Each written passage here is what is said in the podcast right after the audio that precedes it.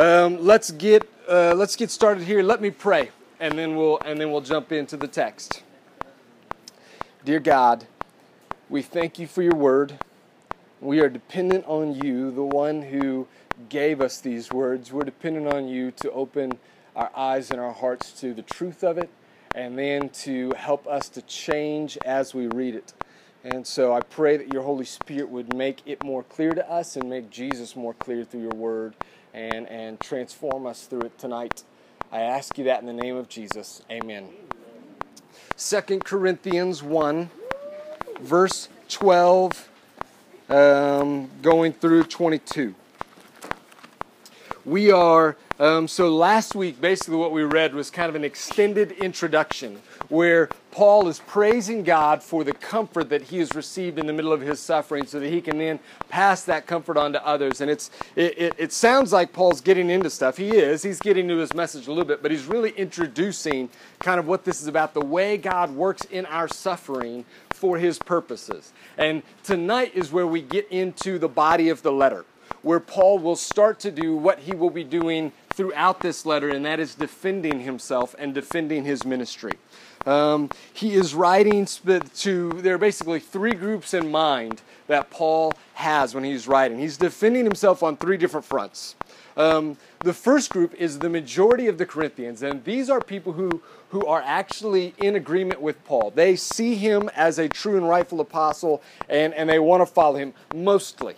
There's still a little bit of kind of um, struggle there, maybe a few little doubts, but most of these people are with him, and they're going, We think we, you're a guy we want to follow, even if there's been some kind of conflict before.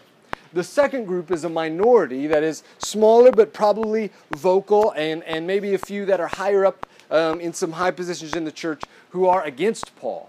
And they go, we don't, we don't know if we can trust this guy. We don't know if the things he says are true. We're certainly not super impressed when he comes and teaches. He's not nearly as impressive as some of these new guys that have come in, these recent um, people who sometimes called themselves like super apostles, these kind of really special gifted teachers. And they were really known for their um, ability to speak really well with a silver tongue, kind of from what we call the sophist tradition um, these people who love to impress with their words. And so Paul is defending his ministry against these people. And the third people are those false teachers themselves who are influencing the minority, who are saying, no, no, no, don't, don't listen to this guy. Check out my credentials. Look what, look what I'm coming here to bring to you. Follow my teaching. And so Paul is addressing all three of these as he is writing to defend himself. And this specific section, Paul is going to defend his travel plans which sounds like a weird thing to have to defend. More specifically, he's going to defend how he came to, um, to make the travel plans that he's recently made. What caused him to do those things? And so we got to do just a little bit of background homework in order to be able to follow this because this can sound a little confusing. Those of you guys who are in a table group and you read it, you may know it, it's a little bit hard to track with. But when we do our homework, when we know the background behind it, um, then it's, it's a lot easier to follow and to see what's going on in this passage. Um, little refresher from our first night in Corinthians. Remember, Paul, on his second missionary journey, coming up from Antioch through Asia Minor, across um, the sea into Macedonia, he comes down and he plants the church of Corinth in AD 50 comes to that town, starts a church there in AD 50, and he's there for roughly eight months, or 18 months, sorry. After um, those 18 months, he ends up moving on, sailing across over into Ephesus and he's in Ephesus for a good period. I believe it's two and a half years that he's over there. During that time, there's a little bit of correspondence that goes back and forth. Paul will hear during that time of some issues that are popping up in the church in Corinth, some issues of sin, some issues of divisiveness. So, over the next couple years, Paul sends two letters to the Corinthians. Um, the first is what we call Corinthians A, and we don't have it. Um, it's lost through time or something, however you to say it. Wasn't, wasn't considered significant enough to retain, and so we don't have it. So he sends a letter to them. And, um, and then the second one he sends over is what we now know as First Corinthians. First Corinthians is sent to deal with some of these issues of sin and some of the factions and some of the divisiveness that has come up, and also to defend a little bit of his own ministry that's taking place. He sends that one probably 53 AD probably when he sends 1 Corinthians. And in it, at the very end of it, Paul gives relates his plans to them, his travel plans, and he tells them, "This is what I'm going to do." So in 1 Corinthians 16, it's basically just the page over from where we're at. 1 Corinthians 16, he says this in verse 5. I will visit you after passing through Macedonia. For I intend to pass through Macedonia, and perhaps I will stay with you, or even spend the winter, so that you may help me on my journey wherever I go. For I do not want to see you um, now just in passing. I hope to spend some time with you, if the Lord permits. But I will stay in Ephesus until Pentecost, for a wide door for effective work is open to me, and there are many adversaries. So the plan was, Paul says, after time, I'm going to make my way back up through Macedonia. And as I come out of it, I want to stop and I want to spend some time with you guys for a little bit. I want to spend some time around you. We know that he was going to take up a collection for the church in Jerusalem that was suffering from famine at that time, but he wants to spend some time there with the Corinthians. Um, so Paul sends that, and then he sends Timothy right after it in 1 Corinthians. He probably sends this across the sea, and then he sends Timothy over. And Timothy gets there and finds out they did not respond well to that 1 Corinthians letter that we have. They did not respond. It's the people are not following it, and, and divisiveness is growing, and there are more and more voices who are coming out against Paul saying, We don't know if we can trust this guy, and, and he's not our leader. I want Apollos or I want these new false teachers, or I want to follow Peter, or whatever it is, but, but people who are coming out against him. And so as soon as Paul receives that, he changes his plans. He doesn't wait anymore. He goes directly over to Corinth um, to, to have what is known as the painful visit. He calls it later in next chapter, what we'll read next week, he calls it a painful visit. Something where he had to confront them and it was difficult and hard. And actually, either in the middle of that visit or directly after it, there were some people who stood up in the church and called Paul out and said, We don't need you. Um, you're not our apostle. You're not the one that we're going to follow. Now, from everything we know, most of the church was on Paul's side, but nobody stood up to defend him. This guy stands up, calls Paul out, says, we don't, we're, we're done with him, and everyone just sits there quietly. And like I said, we don't know if Paul, if this happens after Paul leaves or while Paul's there. At any rate, Paul, after being here for a little bit, goes back to Ephesus and he's in anguish and he is struggling when he finds out the news that, that these people are starting to stand against him. And so he sends over the third letter, which is called the tearful letter. And in that tearful letter, from what we can tell, he says, All right, new plan. This is, and this is what we're going to call this is the, the kind of the official plan. Um, I'm sorry, yeah. So the first one was plan A come down from Macedonia into Corinth. Now we're going to plan B. And plan B is I'm going to see you twice. I'm coming through Corinth, and then I'm going to come up into Philippi, and then after Philippi up in Macedonia, I'm going to come back through again. I want to see you guys two times. That was his plan. Actually, I think he actually shared that with him while he was there the first time. That's right. He shares that with him while he was there during this painful visit. And then he ends up sending a letter and says, I can't do it. Um, for your good, because I love you so much and because I know the kind of pain that it's going to take, I can't come to you right now. We're going to have to wait on those things. And so he changes back to the original plan A. I'm just going to wait and I'll see you one time when I come through Macedonia. Now, Paul is trying to do this for their good. And he's trying to do this for the good of the relationship. But what this ends up doing is it plays right into the hands of the false teachers. And it plays right into the hands of those who are doubting him because they go, look at this guy. He's, he's flaky. You can't trust what he says. He's changed his plans how many times? We don't even know if he was changing them. Maybe he was just lying to us when he said he was going to come twice. How do we know that you can even trust? It sounds like he's a guy who just says whatever he will to please you when he's in front of you, and then he'll go back and change that afterwards. And this is a big deal in this day and age, both in Jewish culture, which Paul grows up in, and in Greco Roman culture that he's writing into. A person being a man of their word, a person who did not waffle back and forth a person who stuck with what they said they were going to do. And so when Paul appears to not be doing that, that begins to kind of put a dent in a bit of his integrity. So he sends this tearful letter to him. He sends it with Titus, and he waits for Titus to come back to Ephesus. We talked about this, and Titus doesn't show. So Paul comes up to Macedonia, and it's there that Titus goes and meets him, gives him the good news hey, they responded really well to your tearful letter. Most of the people are with you. In fact, they confronted the dude who went after you. They, they disciplined him. They, they, they, they wouldn't put up with what he was saying anymore. And so Paul's really excited. Um, but there's still this issue. Why are you changing your plans, Paul? And people are wondering that, and they can't figure it out. And there's still some people who don't quite get you. And so Paul writes Second Corinthians, as we said, to defend himself some more. And specifically here, he goes, Let me explain the change of plans. That's where we are here. Second Corinthians 1, starting in verse 12.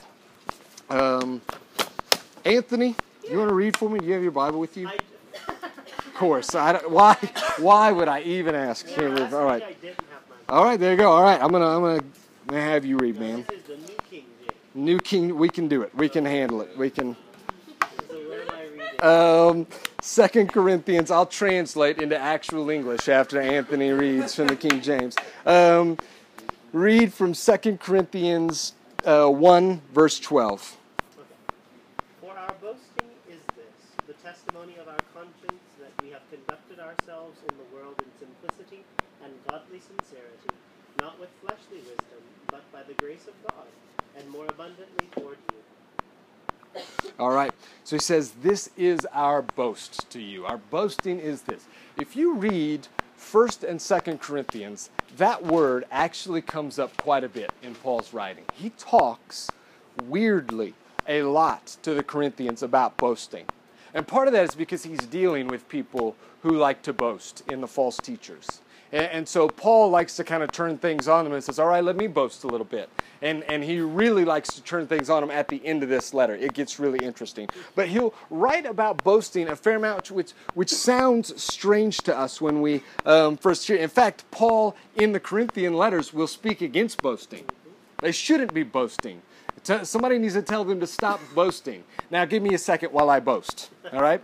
And, and, and so it sounds almost like Paul is speaking out of two sides of his mouth whenever he speaks against boasting, and then he does a fair amount of it. But there is this one thing you'll notice anytime Paul boasts, um, anytime he engages in it, he does it under one condition and, and we actually get to see a glimpse of it here. He says this My boast is this. Um, I'll read it up here. That we came to you with simplicity. This is the way the ESV and the and Anthony's New King James said it. That we come to you with simplicity and godly sincerity. That that word simplicity just means like um, transparency or integrity. Or so when he says simply, what he means is there wasn't anything complicated. I wasn't being dece- deceiving. I wasn't trying to pull any tricks on you. I was coming to you straightforward with a simpleness to it. And then and then it says a godly sincerity. But actually, what that word literally is in the Greek is we came with the simplicity and the sincerity of God. And so it can be translated godly sincerity, but what it actually appears to be saying is not godly sincerity as in a sincerity that's really Christian, but both the simplicity and sincerity, Paul says, those things that I came to you with, those were actually God's. I came to you with the simplicity and sincerity of God. And then he kind of confirms this when he says, I didn't come to you with human wisdom or fleshly wisdom, earthly wisdom, um, but by the grace of God. And so, what Paul is saying is, what I came to you with was um, God's working in me. And this is the one condition every time Paul boasts. Anytime Paul boasts, it is not in himself, but in what God is doing through him. In fact, Paul likes to boast, he'll say later, he actually likes to boast about his own flaws and weaknesses.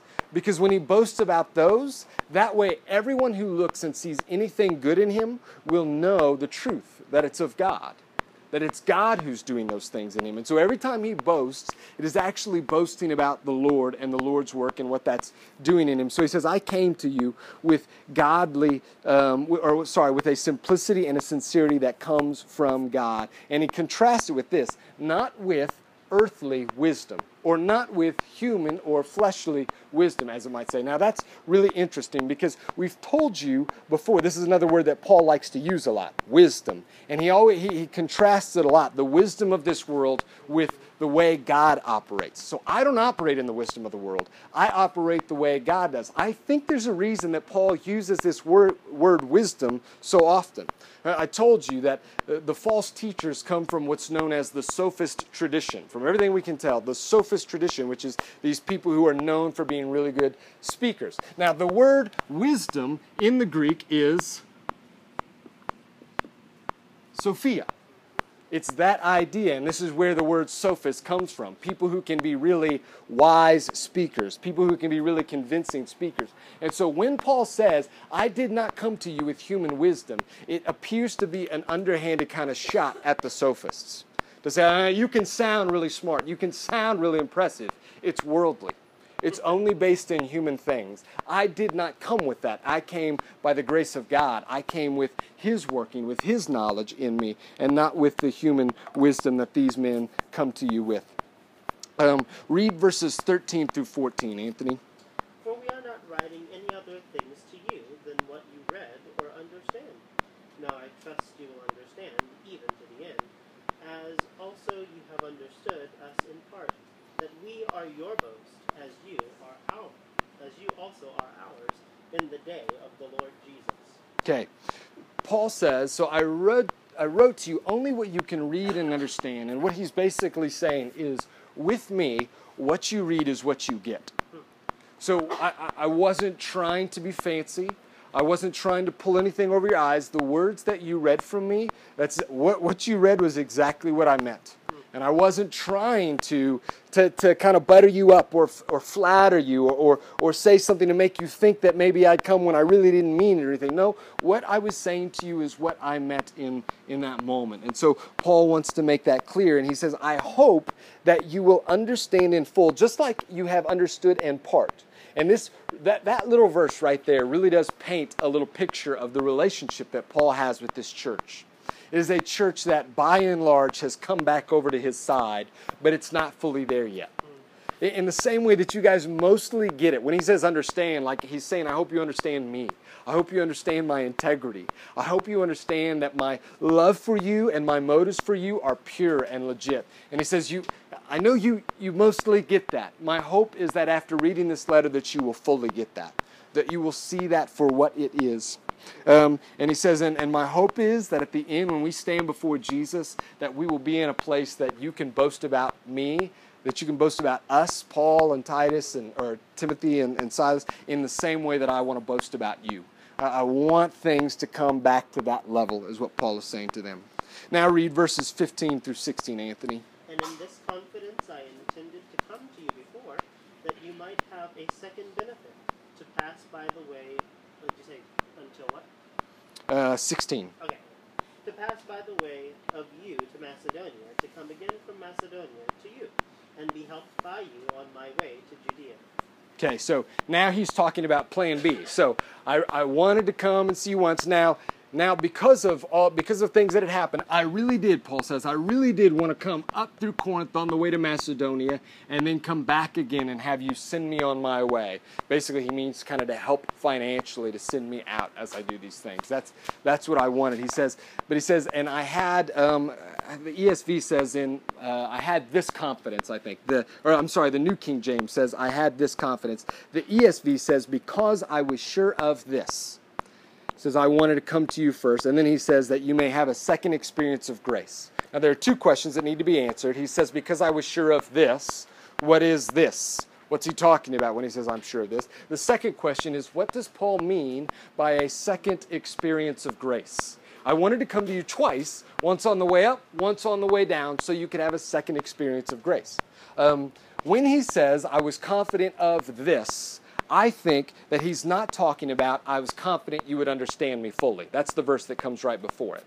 I think he's actually talking about what comes even before that, that I have handled my business with integrity, that I have sought to do what God's will is, and I am confident in that. I'm confident that I have not been making decisions by human wisdom, but that I have been seeking to follow Jesus, that I have been seeking to do this with integrity. And he says, I wanted to do this so that you could have a second experience of grace. Now, that phrase right there is debated. If, if you were with us last year, at the beginning of the spring semester, we talked about this idea of grace and how big it can be and how much talk goes into what grace actually means. At the most basic and simple level, the word grace, charis in the Greek, just means gift.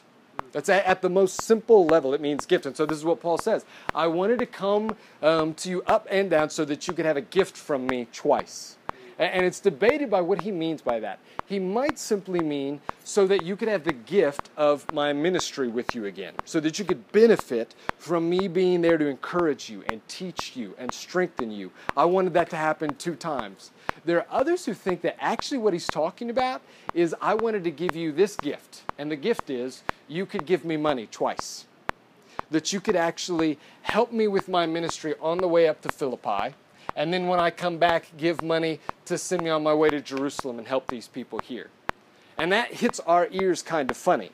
What does Paul mean? I want to give you this, hey, let me give you this gift. You can now hand me some money.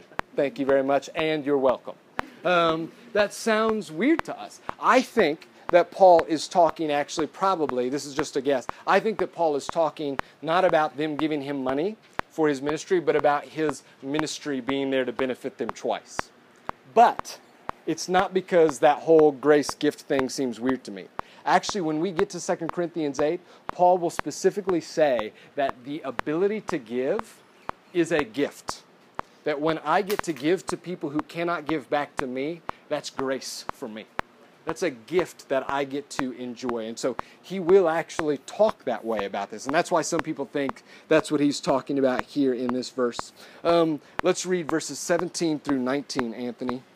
Therefore, when I was planning this, did I do it lightly? Or the things I plan, do I plan according to the flesh, that with me there should be yes, yes, and no, no? But as God is faithful, our word to you is not yes and no. For the Son of God, Jesus Christ, who was preached among you by us, by me, Silvanus, and Timothy, was not yes and no, but in him was yes. Okay. Okay. Um, here we see why Paul is so strongly defending his travel plans. Something that doesn't seem like a big deal. The reason Paul is so intent on defending the way he made these plans, he's trying to defend his integrity because it's not just his integrity that's at stake, it's the integrity of his message. And he wants to say, no, no, no, listen, I promise you, I am true. You can trust me just as the word of God that I preach to you is true.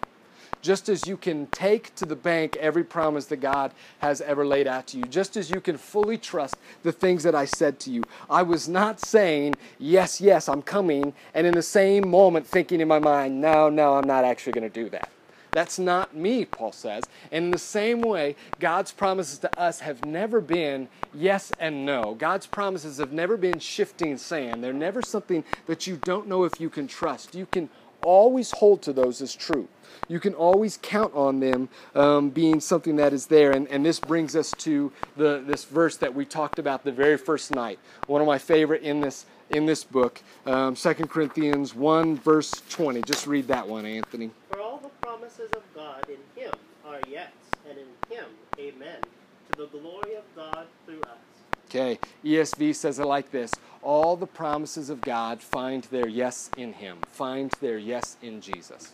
And we talked about this how every promise made in Scripture in the Old Testament that God would bless the whole world through Abraham's seed, that is fulfilled in Jesus. That God would set up David's line to rule on the throne forever, fulfilled in Jesus. That God was going to form a new covenant with his people, one in which they didn't just have to strive and struggle to be able to figure it out and, and to be able to want to obey him, but one in which their hearts would be made new and transformed that is fulfilled in Jesus. The yes to that promise comes to that. The promise that God would send His own Spirit to live in people is through Jesus. And on and on it goes Paul says, and the Bible is clear, all the promises of God find their yes in Jesus. He sits as the, at the middle of and as the climax to and as the answer to everything that is taking place in Scripture. And this becomes a really important verse for Paul's theology and ours, but it also becomes important not just as we look back. It's not just true that we look back at the promises of the Old Testament and we go, Jesus was the yes to all of those. That actually carries forward into the present and into the future. And I want to talk about that in just a minute. But first, he says also this and through Jesus, we give the amen to the glory of God. Amen being something that, you know, you say, something that Anthony would say in the middle of a talk or of a worship service. Um, that this, this confirmation, I fully agree with this and I worship this. And he says that our ability to say yes to the promises of God, our ability to confirm that and grab hold of that is given to us through Jesus. The only way that we're able to take hold of those promises that have been offered is through Jesus Himself. It's through Christ that we receive it, and it's through Christ that we agree and grab hold of it to the glory of God.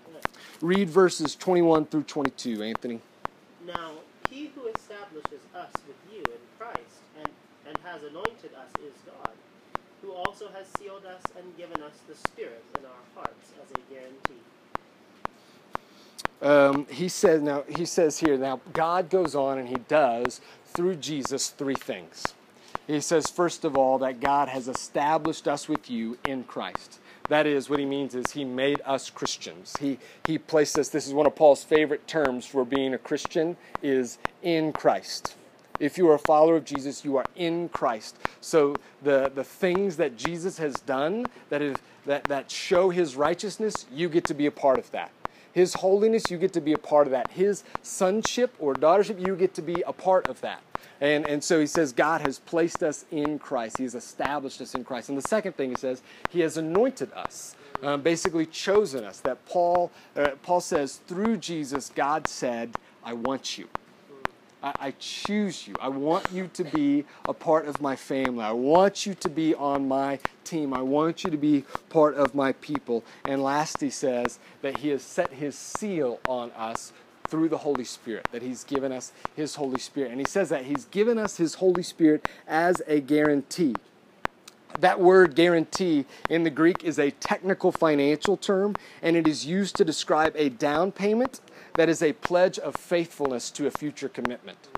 So when you go and put like a first down payment on a house, what you're saying is, I am fully committed to paying for this house. I'm writing down right now that, that I am in on this and I will get to this. And so, what God is saying is when He places His Holy Spirit in us, when we give our lives to Jesus and God puts His Holy Spirit in us, Paul, not just here, but in Ephesians, he says this that that is a seal that God is putting on us and a guarantee that God is fully committed to this. And, that he is going to continue doing the things that he said he was going to do in us, in our lives. And, and that's where we come to this really cool idea that when we talk about all the promises of God being yes in Jesus, that's not just a past thing. That actually, every promise God has made to you through His Word is actually still yes in Jesus. And if you ever wonder about the promises of God, the answer, he says, is always to look at Jesus. That, that that's how we find those, that's how we know those things. If you ever wonder if God is going to stay faithful to you, the answer is look what he did in sending his son Jesus to you. If you ever wonder whether God is going to continue loving you, if you ever wonder if it really is even possible, because, you know, most of the people who've been closest to me in my life didn't love me like they said they were going to love me. So, how do I know that God really loves me the way that He says He loves me? Paul says that's simple. The answer to that is yes in Jesus you look at what he did in sending Jesus. What if you ever wonder, I don't know if God like really truly forgives me for these things. Like I know he says he does, but the truth is I don't feel forgiven for that one thing I did last year that I regret so much and that I think about every night when I go to sleep. I just don't know how God could ever forgive me. Paul says, "Are you kidding me? Did you see what he did in sending Jesus?" The answer, will he forgive me? The answer to that promise is always yes in Jesus. Here's how he says it in another place What shall we say then to these things? If God is for us, who can be against us? He who did not spare his own son, but gave him up for us all, how will he not also with him graciously give us all things? If God was willing, he says, to give up his own son, to give us Jesus himself, how can you not trust that he's going to give you the other promises that he's made? To love you, to forgive you, to hear your prayers, to be with you, all of those things, to work for your holiness and sanctification. And he says this Who shall bring any charge against God's elect? It is God who justifies. Who is to condemn? Christ Jesus is the one who died. More than that, who was raised, who is at the right hand of God, who indeed is interceding for us. Who shall separate us from the love of Christ? And the answer, Paul says, is no one. It's not possible because the promise God gave to love you and forgive you and make you His, redeem you and make you holy, every one of those promises, the answer is yes in Jesus. I love that. Now we're going to get into some other ideas about how is Paul able to boast so much about what he's doing and, and why does he plan the things the way that he does and make such a big deal out of those. We're going to talk about that in just a few minutes when Scott gets up. But um, for now, take a quick break and, uh, and then we'll get back into it.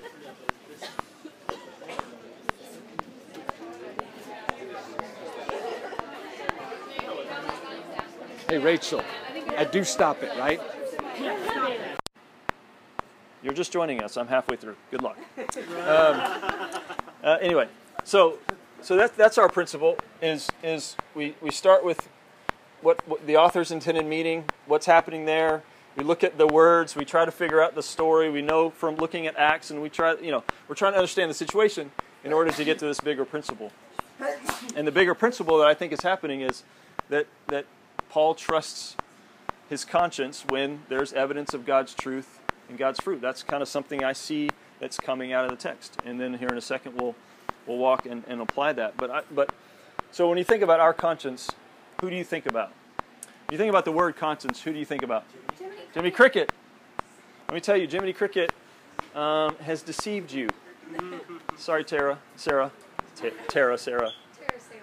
Yeah, Sarah Taylor, Tara Sailor. Um, so, yeah, Jiminy Cricket.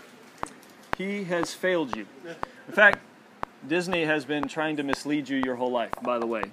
Again, I apologize for fans. They're cute, they're cute movies, but they have been trying to, to deceive you um, because letting your conscience be your guide actually might be the worst thing you could ever do. But letting your conscience be your guide could be the best thing you could ever do. What's the difference? The difference is who's leading your conscience. The difference is um, by what criteria are you judging um, the accuracy of your conscience? So, so that's the difference. There's been times in my life where I have followed my heart. Thank you, Disney. I have followed my heart, and it has led me astray. The Bible describes our hearts being a wicked place, like, like it's, it's, it's wicked, it's destructive, it's deceptive. Do not trust it. And yet, there are other times where I've, um, I've had a, uh, my conscience won't let me get over this. And it wants me to do something that I don't want to do. But I know it's the right thing to do. And so when I let it be my guide, it actually turns out to be a right thing. When I apologize to my wife finally, or when I um, admit to my kids that, that okay, dad lost his cool and he lost his patience and he needs forgiveness. I, you know, when I say those things to my kids, or which I hate saying, um, it's true, but it's also like it's true, but you know, I always want to add that. But you were a pain. Um, but you know, or when I when I need to confront someone, or when um, I've done something that I know I need to apologize for. So like, there's times in which God's Spirit convicts and works in me and is leading me to do the right thing. And when I follow it, I'm not just following my conscience, I'm following the Spirit, but I'm, but I'm sensing something in me that's saying, yeah, we need to do something about this. And, and so I, I think there is, there is something there. Again, how do we know? How do we know if we're following God? And and, and so it brings me to this, this article that our staff got to read together this past week that I thought was really, really interesting timing. Um, the, the name of the article, the title of the article was How Not to Follow, sorry, How Not to Walk by the Spirit. How Not to Walk by the Spirit. And what it was going after, the article was going after this mentality that says, if the Lord's leading me to do it, I've got to do it. Um, and so I want to talk a little bit about the importance and the difficulty of this statement. The Lord is leading me to. Um, so the older I get, the more I realize how important it is that we stay in step with the spirits, that we follow God, that we that we recognize His voice and respond to Him, that we follow His lead. But I also recognize the older I get that that the difficulty at this and what is actually needed in order to be able to, to, to discern, keyword, to discern if the Lord is leading and what the Lord is leading to. And, and there is, um, grow, I mean, I, I, I feel this too. I, I, I sense there's times when I, I let my experiences dictate the things that I feel like I should do, more so than God and His truth. And so in this article, he said something pretty interesting. Um, he, he, was, he was describing a situation that I've been a part of. In fact, I remember this one time I was sitting across my desk from a lady in my church in California when I was a pastor out there. And um, I, I, knew her husband for a year and a half, I think, at that point. Um, about, about six months into knowing him, he was describing to me how difficult things were at home, how uh, she, he wasn't respected at home. He wasn't. Uh, there was all these things, right, that were happening, and I, and I, I think I, you know I, I knew them a little bit to know to see the picture, but I never really got to actually just sit down and talk with her about some things. Well, fast forward a year, and she's leaving him, and he's broken, obviously, and uh, so I was like, hey, you know, they're in our church. I need to I need to hear it from her. Like, what's going on? I need to ask her to explain what's going on. Is, is there something I don't know about this guy? Is he abusive? Is he whatever? Um, kind of find out he wasn't abusive. If anything, he was passive. Um, and she just didn't like him anymore. And, and so I asked, you know, questions like, so how long have you been following Jesus? Uh, since I was, you know, 12 or 11 or whatever. Um, so you know what Jesus says about divorce, right? Well, yeah. And so I turn there, push the Bible across, read it. Like, what does he say? And she kind of looked and she says, I know what he says. You know what he says. I said, so how do you, how are you doing? Because it doesn't sound like there's major things. There's not abuse. There's not, you know, it's, it sounds like it's just difficult. You've lost respect for him. You, you, you, you you're kind of annoyed by him. You think he's weak. You know, all these things, right? And she just said, "You know, I think I'm going to be okay. Jesus and I are going to be okay. Like I think I think God understands. Like he he wouldn't want me to be in this difficult situation. He wouldn't want my kids to be in a home where their parents fight together. He's not going to want that. Like he's going to be okay with this. I'm going to be okay." I said, "Well, like I know that's what you feel, but this is what Jesus said. Like this we know for sure this is what he is okay with. What you're what you're describing is like it's not even there's nowhere. I've from back to front. There's nowhere in there, and and so he in this article he describes a similar situation and how dangerous it is to say I just feel the Lord leading me to, and and with this case it was the guy just walking right out of the church and away from Jesus, and so how. Um, and so he, he, he talks about how not only our selfish nature, but also this, this line. He says, Our culture's commitment to an expressive individualism that exalts, um, it, it exalts actualizing our desires. Okay, and that's another fancy word of saying following our heart. Um, actualizing our desires above conforming to God's desires. He says that is part of the problem.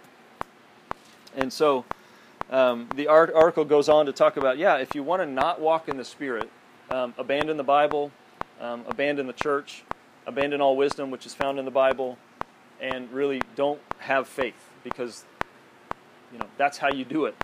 Um, and so there, there is truth here. Like I, the older I get, the more I realize um, you've got to be growing in an understanding of who God is, and at the same time recognizing that you're growing in your ability to discern His leading.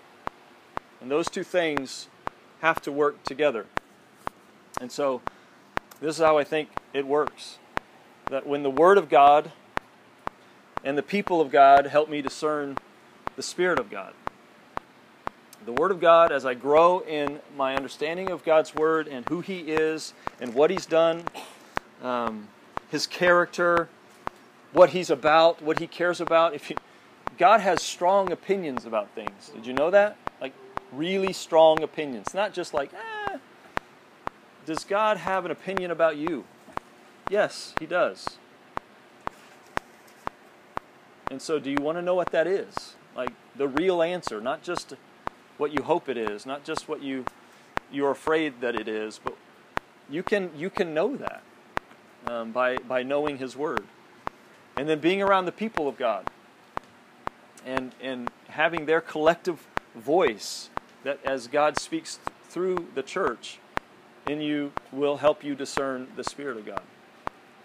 So that's a little bit about our conscience, and I want to talk about God's will. Um, how do you apply the Bible to specific situations that the Bible never speaks about?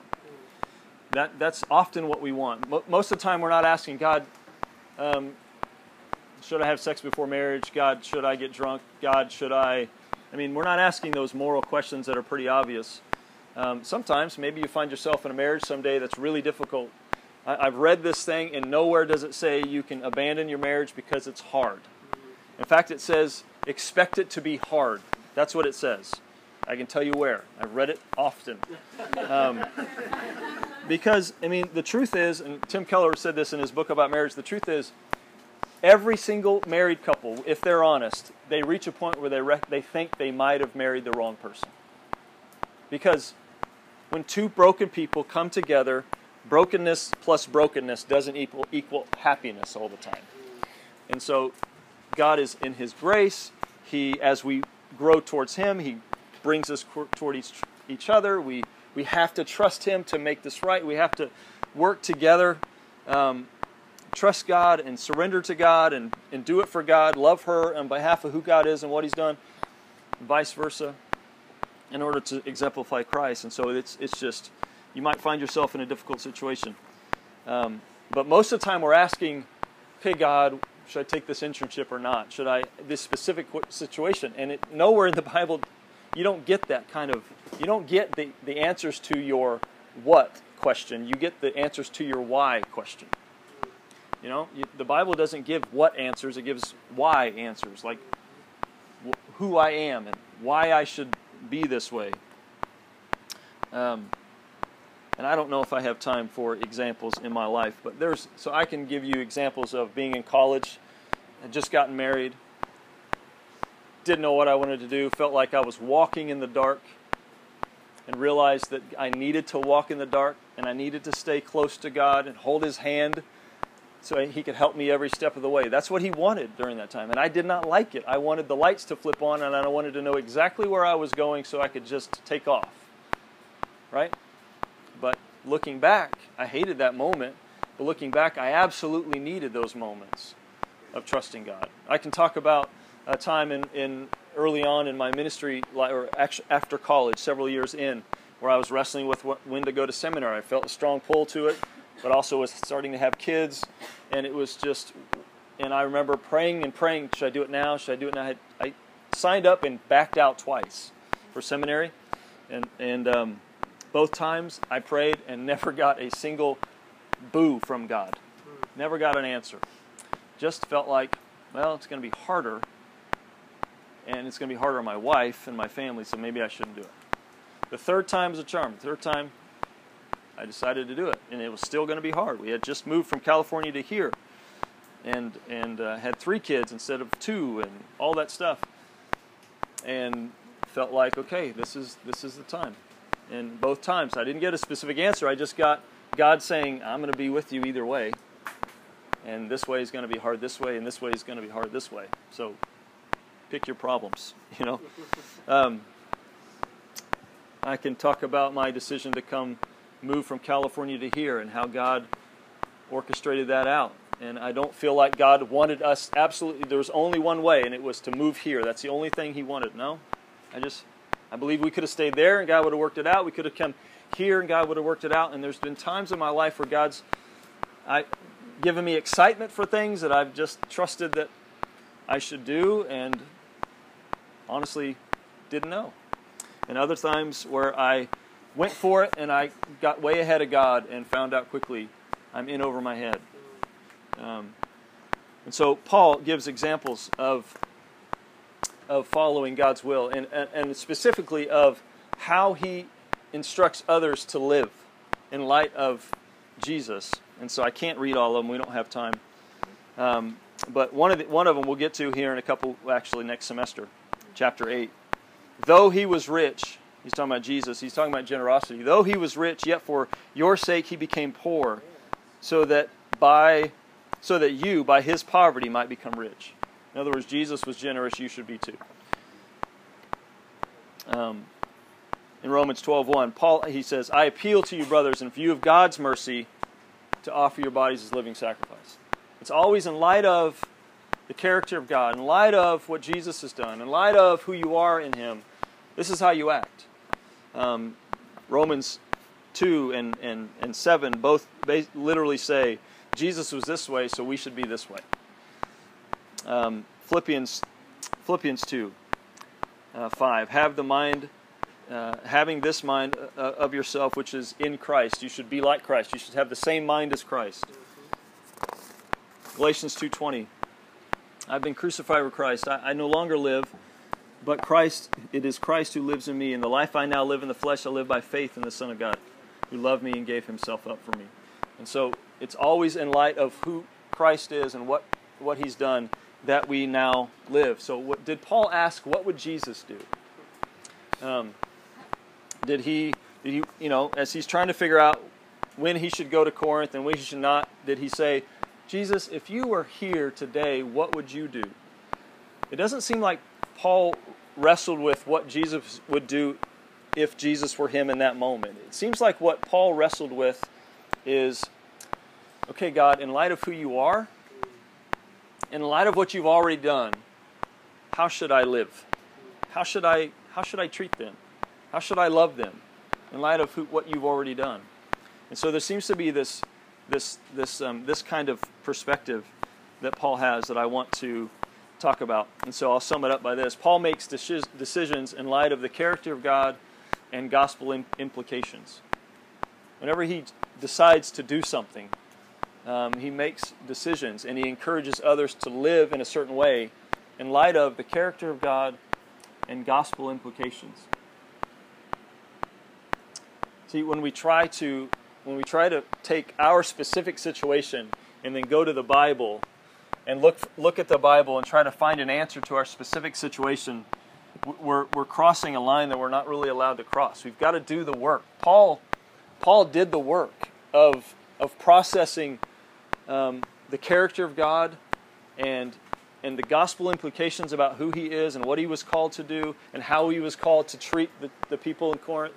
He did that work in order to figure out, okay, I, I think I need to I think I need to just hold off and not go back through there because the last time was really rough on them. So because he's merciful to me, I'm going to be merciful to them and I'm going to spare them a painful visit. Right? And, and so do you make decisions that way? Do you make decisions in light of the character of God and, and the gospel? Um, I think there's nothing wrong with WWJD. I just think it needs to be taken further. I think it's a good reminder. Um, I'd rather be asking that question than, than lots of others. Um, I just think we need to do the hard work of seeing the bigger story. And so I have a key question for you to write down a gospel centered question to help us live a gospel centered life. That in light of who God is, and in light of what He's done through Christ, and who I am in Him, how should I live? Okay? So, in light of who God is and what He's done through Christ and who I am in Him, how should I live? Now, the problem with that question is it doesn't answer your specific situation. Um, there is, I don't know of any, I wish there was one question that would answer every question. This is not, that's just, again, us wanting it to be easy because we're lazy or we're, we're scared. But this question, what this question will do is it, it, it'll take you from wanting to chase all kinds of things in all kinds of directions to, to recenter you back on the truth about this bigger story that we believe um, and, and recenter us back on who we are in Him. And so, a couple things just as we close. Um, who is God? You know, as you wrestle with who is God, A.W. Tozer says that what you believe about God is the most important thing about you. Because what you believe about God and how you live in response to that understanding of God could be the most important thing about you. And so, do you know Him? Do you know His attributes? He's all powerful, He's all loving, He's sovereign, He's just, He's holy, He's faithful. He's faithful to fulfill His promises because He's faithful to His own promises, He's faithful to Himself. And so, because of that, you can trust Him. He's not, he's not faithful to you when you're doing the right things, He's faithful always, regardless. So, you can trust Him. So, what, is, what, is, what has He done through Jesus? Well, He's conquered sin and death. He's conquered sin and death. That's, those are our two biggest issues sin and death. And Jesus has taken care of them on the cross and in the resurrection. And so, what does that mean? Well, it means He's, he's Savior and He's King. He saved us, and now He deserves our life. He deserves us to live for Him. Uh, he's King, He's in control, He's, he's the boss, and we should do what He says. We should live um, His way. So, who am I in, in Christ? Well, I'm not only a, an image bearer of God, but I'm also being remade in the image of God, or in the in, image of Jesus. Um, I'm His child. I've been adopted into His family. I've been sealed um, by His Spirit for eternity to, to be to live in His presence forever. I, I mean, that's who I am. That's who you are as a follower of Jesus. You're you're loved. You're embraced. Um, it doesn't mean you won't mess up. It just means He'll be there with you along the way. How should I live? Bearing fruit, bearing His fruit and His character, um, representing Him wherever you go, and carrying out the responsibilities that He's given you. As you guys get older, you're going to have different roles and relationships. Some of you, a few of you in here are engaged. Some of you um, in this room, maybe a couple, are married. I don't know. Maybe there's a few of us. Um, some of you are in serious relationships. Some of you, all of you, have family. All of you have siblings or cousins or parents or like you have certain roles that God's given you. And, and in those roles comes responsibilities to represent Him. And so that's how you live in response to who God is. And so, again, this question doesn't fix everything. But what this question does is recenter you back on what's important and who you are and how you're to live. And so, I, and in doing that, um, you will begin to grow in your ability to discern the will of God, which I know is on all of your minds constantly, uh, because you're at a key time in your life where big decisions are being made. And so I, I want to pray and um, trust God to do His work. Let me pray.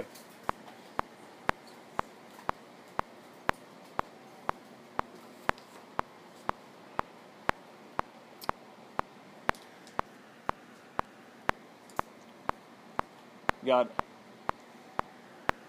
there is um, tension in me because I know how how big of a question this can be to to many people in this room, and yet 30 minutes won't do it justice. Um, an hour really won't do it justice, and and really anything that I've said and uh, that, that that is true is really just foundational. It's really just a building block to stand on in order for you to reveal yourself to. And so, God, I pray that we would pursue you in, in your word and um, in our calendars, and that we would see the opportunities you give us to represent you well and to um, fulfill the responsibilities you've given us. God, that we, we see your invitation in, to, to be in relationship with you as, as an opportunity to, to grow closer to you. And in that process, God, I pray all of this that we would, that our hearts would change in desire to bring you glory, to live for you, and um, to spread your word, your kingdom, your gospel wherever we go. So I pray all these things, big things, in Jesus' name. Amen. Amen. Hey, so I want to remind you that if you want to sign up to help with the color run, right? It's up here. Um, if you did not bring your money tonight but still want to give, write that number down. Oh, never mind. Let me find the, the number. Where's the box? Can you pass that up here? The box will be up here. Box will be up here if you want to give, yeah. The phone number's there. If you want one of these, 100 chapters of the Bible, we got plenty more here. Other than that, have a great afternoon or evening. Do we have food? We have food. I don't know what it is, but we have it.